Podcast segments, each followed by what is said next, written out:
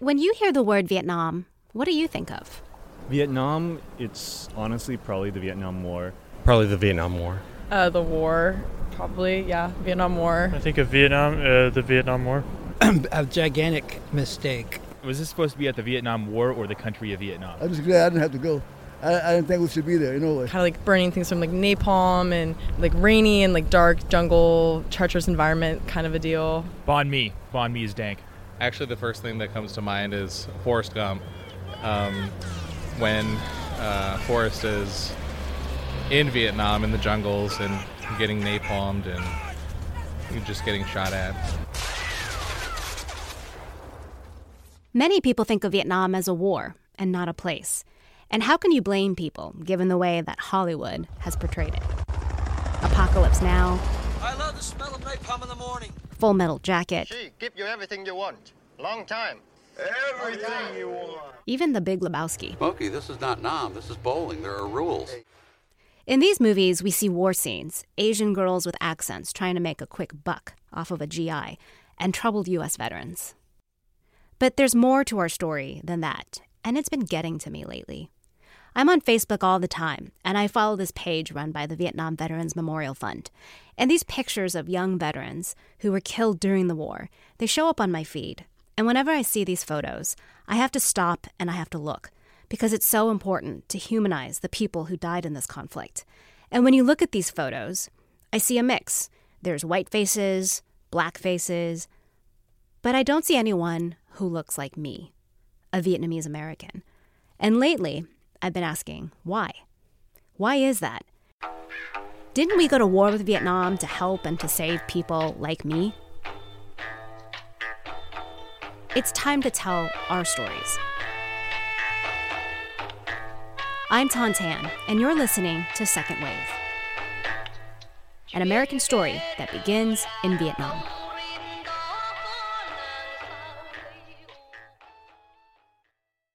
Support for Second Wave comes from Fischer Plumbing family of companies, committed to their communities for over 40 years by supporting youth sports programs, charities for the disadvantaged, and water conservation. Fischer Plumbing offers plumbing, heating, air conditioning, and rooter services. More at fischerplumbing.com. That's F I S C H E R plumbing.com. I'm Vietnamese American, born and raised in Olympia, Washington, and I'm a daughter of Vietnamese refugees from South Vietnam. But I'm also a longtime journalist. And for this podcast, I'm going to explore how the Vietnam War is still with us. I mean, the war ended in 1975, but for Vietnamese Americans, it plays out still in our daily lives. For example, I've never met the vast majority of my family because they're all in Vietnam. And I still feel to this day that in the Vietnamese American community, there's this hidden pain that a lot of us just can't name. There's this feeling that struggle is normal, that struggle and day to day survival, it's just how we live our daily lives.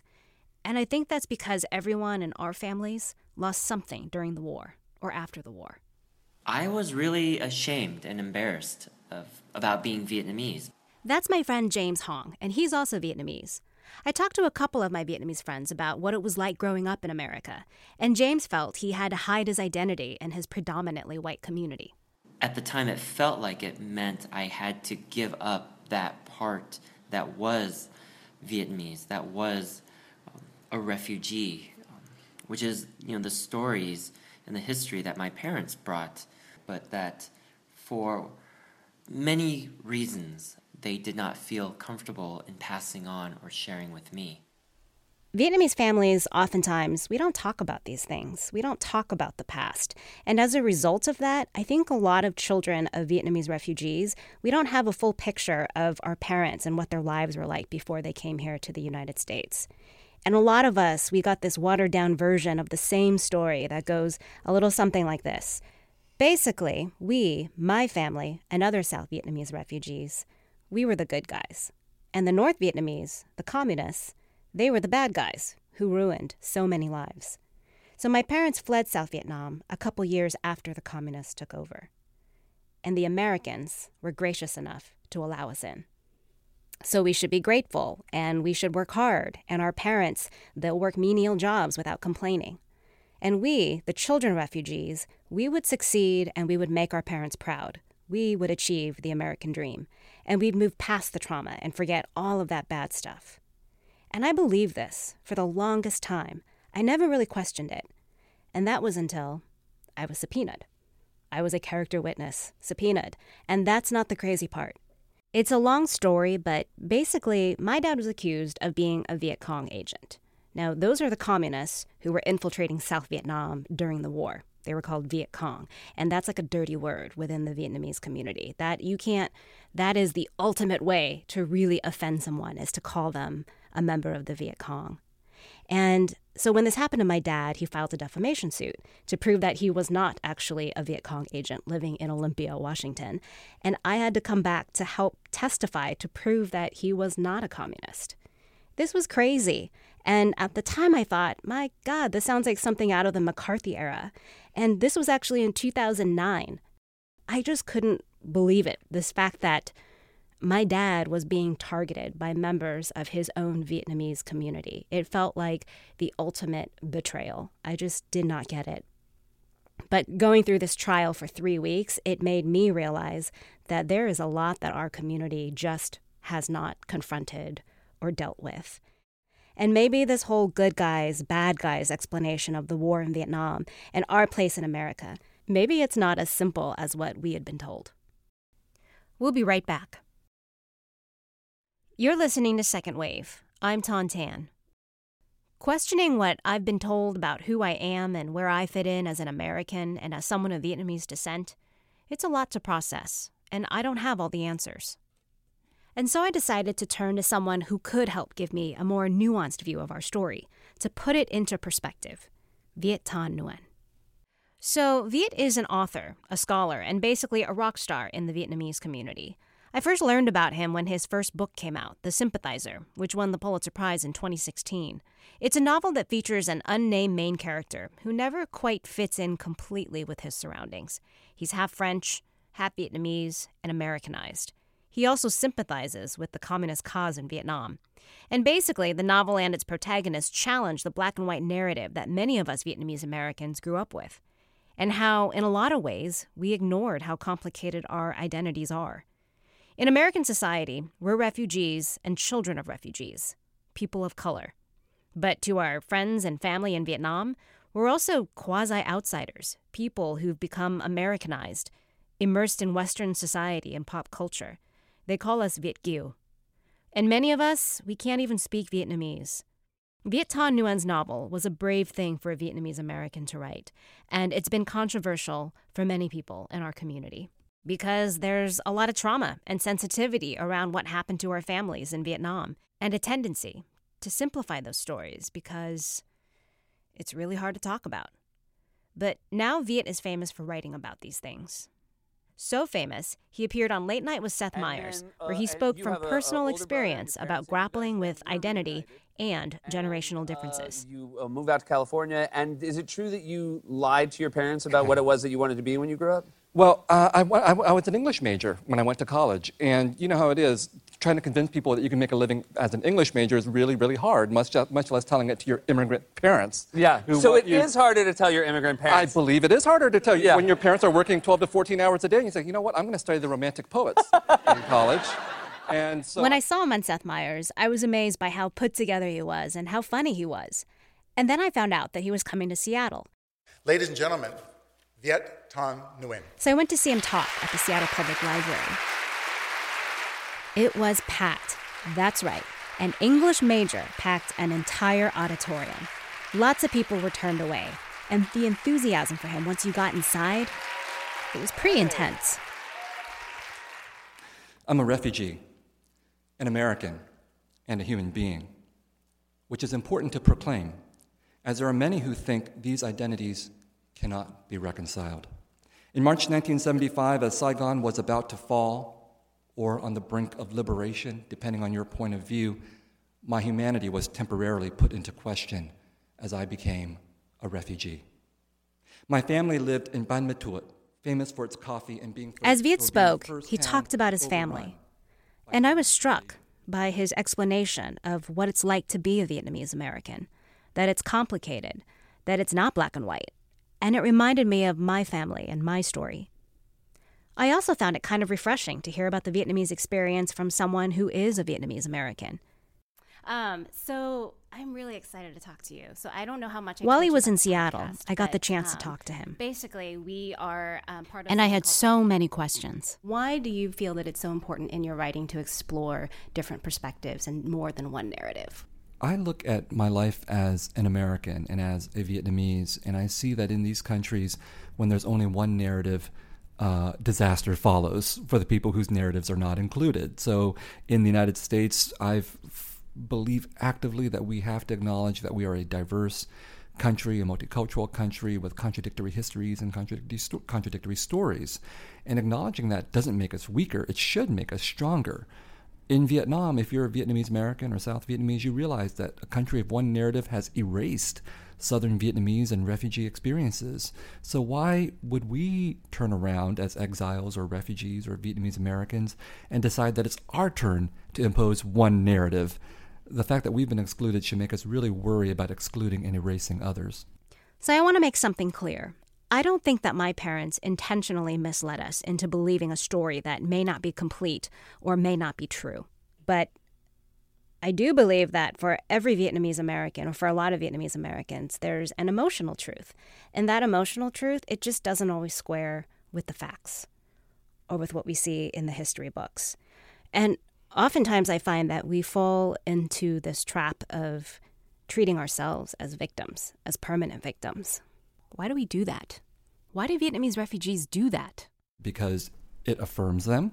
It denies the possibility that they were responsible for anything, and it fits into the narrative of rescue and gratitude that Americans have imposed upon them.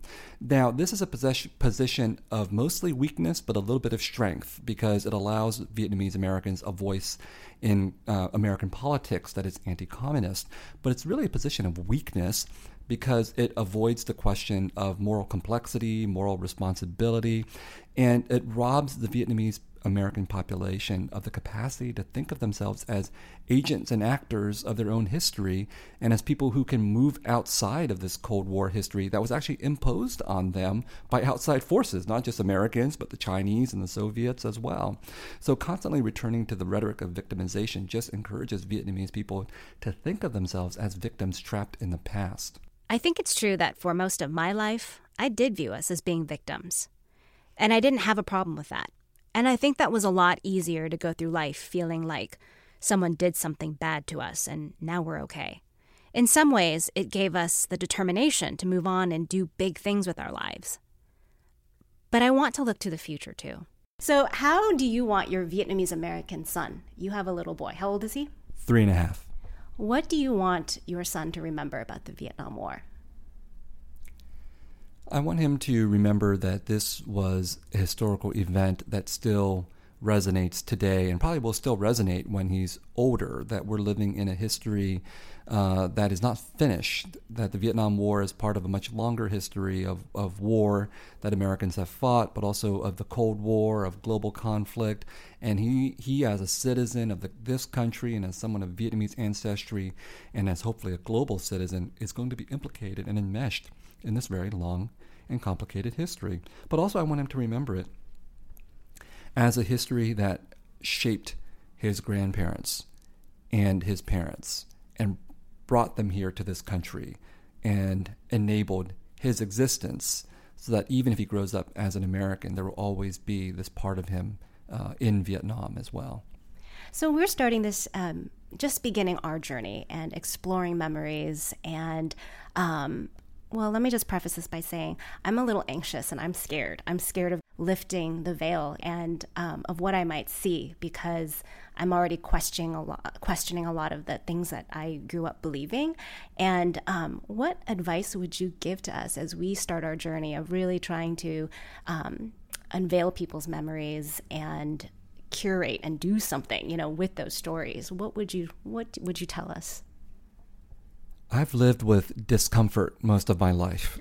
You know, as a refugee, I felt like I was never at home. And to a certain extent, I still don't. Certainly, I'm very comfortable, but it's been important for me to remember what it feels like not to be at home. That when I was a kid, I felt like an American spy in my Vietnamese parents' home. And when I was outside in the American world, I felt like a Vietnamese spy. And I've never wanted to give that up because that ability to see any issue from both sides has been really important to me as a scholar and as a writer. And it's important to most human beings, and most human beings lack that capacity. And so, what I would say to you or to anyone else who feels scared is to say, that's not a bad thing. Um, it's obviously the case that we would much rather be happy and comfortable most of the time, but being scared tells us that we're confronting something that maybe we haven't wanted to confront, and we don't want to confront something that makes us scared because it could potentially unravel everything that we take for granted. And if you want to be an artist, that's what you have to do. And I think that's true for journalists, for writers, for politicians, for anybody who's doing anything important. Everybody reaches that moment of fear. That's your test, whether you back away from it or whether you try to deal with it. So, dealing with it, as Viet just said, is going to be the mission of this podcast. And I have to say that it feels really comforting to have someone like him say these things and to tell me that it's okay to have doubts. It's okay to start asking questions because I have this fear of bringing up really painful memories, not just for myself, but for my family and for others in the Vietnamese community. To move forward, it starts with seeking the full, unvarnished truth the truth that we're not just the people who made Pho famous, we're not just a model minority. We're actually really complex human beings, and we have a lot to say. And now's the time to say it, because our elders, the keepers of our stories, they're dying.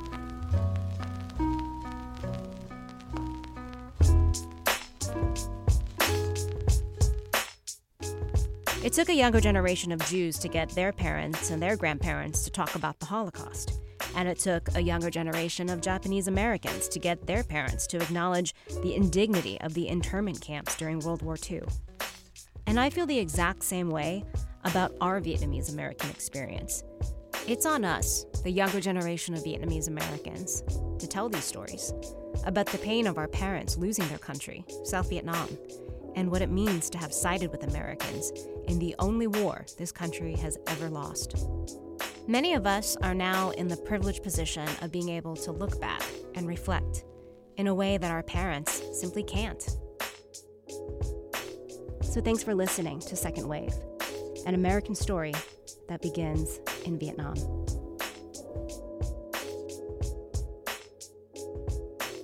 What's a story you've always believed about yourself and your community, but are just now starting to question? Let me know by emailing me at secondwave at kuow.org. Second Wave is a production of KUOW and PRX. Caroline Chamberlain and Whitney Henry Lester are our producers. Jim Gates is our editor. Music in this episode is courtesy of Sublime Frequencies. At the top of the show, you heard the voice of Zhao Lin singing the song Juin Thin Sao Li. And at the end, music courtesy of Sabzi. Special thanks to Sonia Harris for production assistance. Support for Second Wave comes from Fischer Plumbing family of companies, committed to their communities for over 40 years by supporting youth sports programs, charities for the disadvantaged, and water conservation. Fischer Plumbing offers plumbing, heating, air conditioning, and rooter services. More at fischerplumbing.com. That's F I S C H E R plumbing.com.